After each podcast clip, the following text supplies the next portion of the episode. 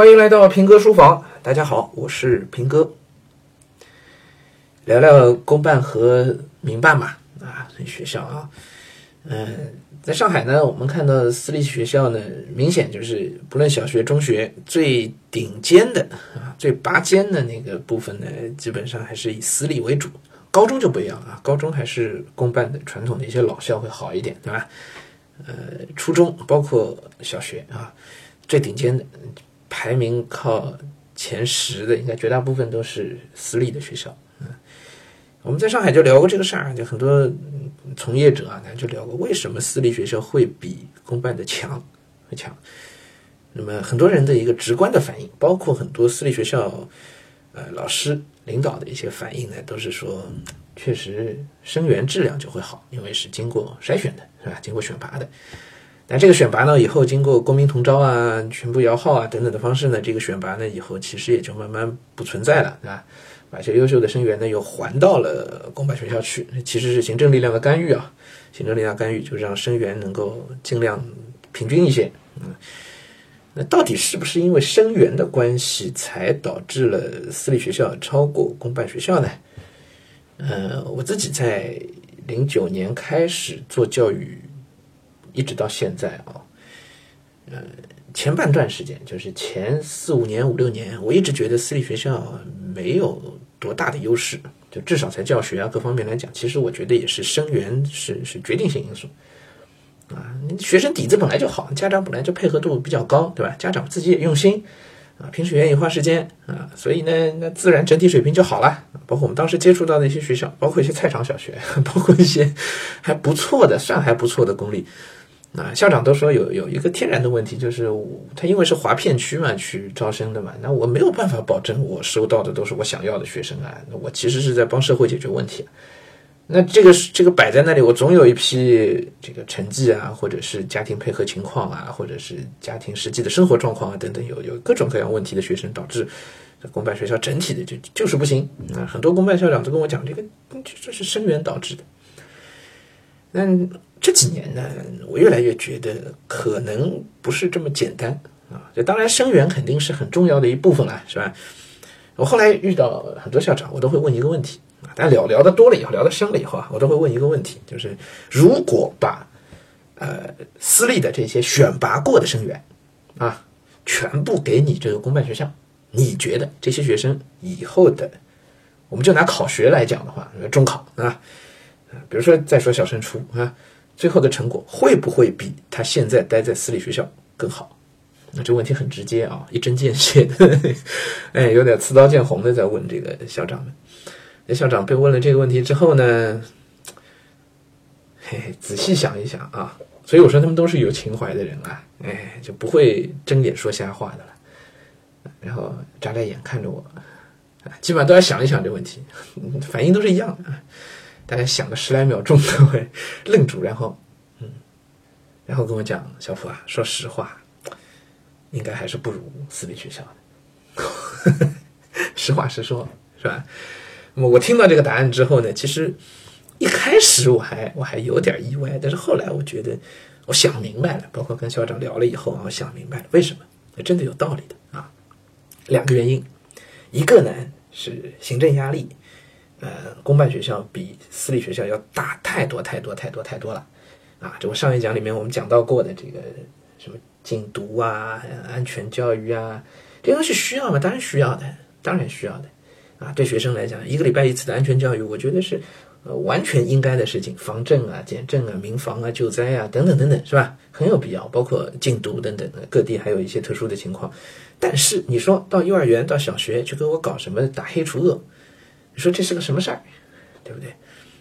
关键是什么？关键是不是这个东西就占用了学生的时间，而是这些东西啊，行政上体系上的这种压力啊，包括你说垃圾分类，然后不是反对垃圾分类啊，是反对这种搞法啊。垃圾分类这搞法，一个垃圾桶可以搞4遍啊，然后不是它多占用了学生的时间，它占用了整个校方的时间，从领导到老师，大量的精力都被牵扯在这些个事情上。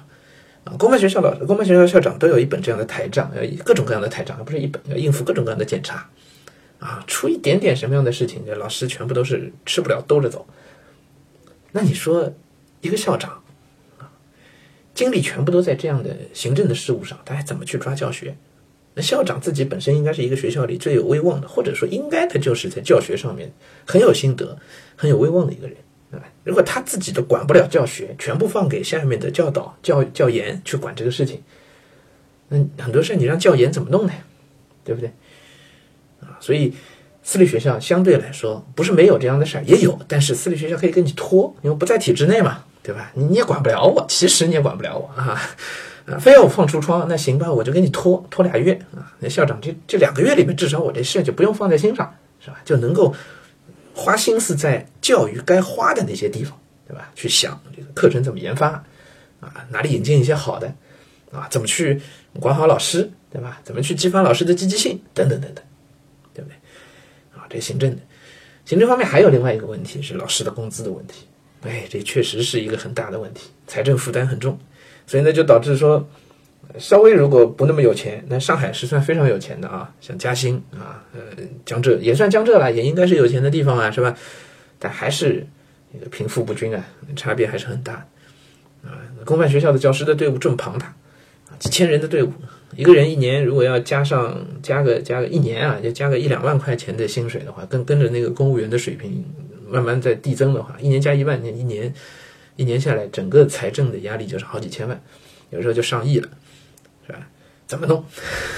这个财政支撑不了，怎么办啊？所以老师的待遇其实也真的是蛮难提上去的啊。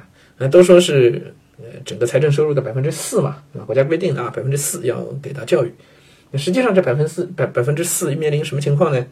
不是增加在老师的工资上，就增加在哪呢？我新造一个新学校，哗，就1个点就过去了，是吧？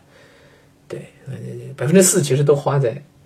翻新校舍啊，硬件更新啊，造新学校啊，真的老师能够公办的老师啊，能够从中得到的利益，这个太有限了，所以待遇上不去，然后老师们怎么办呢？也是没辙。说好，这是第二个，其实还有第三个，就是对师资的管理啊。一方面呢，在说老师待遇要提升啊，另一方面呢，相辅相成的一面呢，就是老师的这个责任心、能力、老师的水平的问题、师资能力的问题啊。不是说公办的老师不好啊，这肯定没有这个意思啊。因为以我所知呢，其实真正有经验的最好的一批老师啊，最有经验啊，只能讲最有经验，本身底子也足够过关的，大概应该现在都是40多岁的这样一批老师呢，其实最好的可能还是在公办，啊。私立的一群老师呢，主要是热情，有责任心，也有理想，也肯干，勤奋啊。年轻老师呢，经验其实是谈不上的，但是呢，因为自己肯学、肯花心思、肯用功，所以呢，勤能补拙，也就上来了。但是公办学校同样也有一批老师呢，说实话是非常挠头的，让校长、让家长都是非常挠头的。那这些老师呢，其实是铁饭碗，你也管不了他们，校长都拿他一点辙都没有。因为他们实际上不归校长管，他们实际上那个关系都在局里面，教育局里面管，叫县管校聘啊等等的情况。那校长管不了，你让校长怎么办呢？最多校长可以解聘你啊，可是解聘了之后，这个人还在教师队伍里面啊，他会分到教育会归到教育局去，然后教育局怎么办？这个人也得给他饭碗啊，那怎么办呢？再轮流分配，换到别的学校去啊。没用啊，但是私立学校没有这个问题，是吧？私立学校不聘就是不聘了，你打哪来的回哪去，自己再谋出路去吧。对，所以私立的老师是不敢不负责任的。可是公办体系内啊，体制内的很多老师呢，也有很多，我们有校长跟我讲说，这个某个老师很不负责任，我要把他开掉，结果一圈下来呢，有可能我被开掉了。这话大家自己可以体会一下啊。校长说：“你让我怎么动？动一圈，最后发现，再下去我要被干掉了。于是这个老师只能留下来。一个学校有那么几个这样的老师，那就是带坏了一群老师，这事儿就很难处理了啊。所以是真的，校长也无奈，但是造成的局面就是变成公办学校的师资的总体水平反而就掉下来。虽然他们当中可能有非常有经验的、很好的一批老师。”啊，可是就掉下来了，啊，所以要把教育办好啊，真的不是一件容易的事儿。民办学校呢，自然是有它的一个制度的优势啊，对董事会负责是吧？对校董负责，那么归根结底还是要对学生负责啊。那么校长的空间也会大很多，校长的精力也可以更集中，老师的精力也可以更集中，老师的待遇也会更好一些，所以会导致真正愿意去做事情的一些民办的私立的一些学校呢，是真的可以把教学质量可以提上去啊。所以要让孩子成绩进步，也并不是一个说完全不可能的事情，对吧？啊，加上一些生源的保障，加上家长的一些个支持，啊，各方面条件其实综合起来是完全有可能提升整体的一个教学的质量的啊。哎，但挺无奈啊，挺无奈。好，这也是跟大家做一些分享吧。啊，今天先聊到这儿啊，咱们书房啊，明天再见。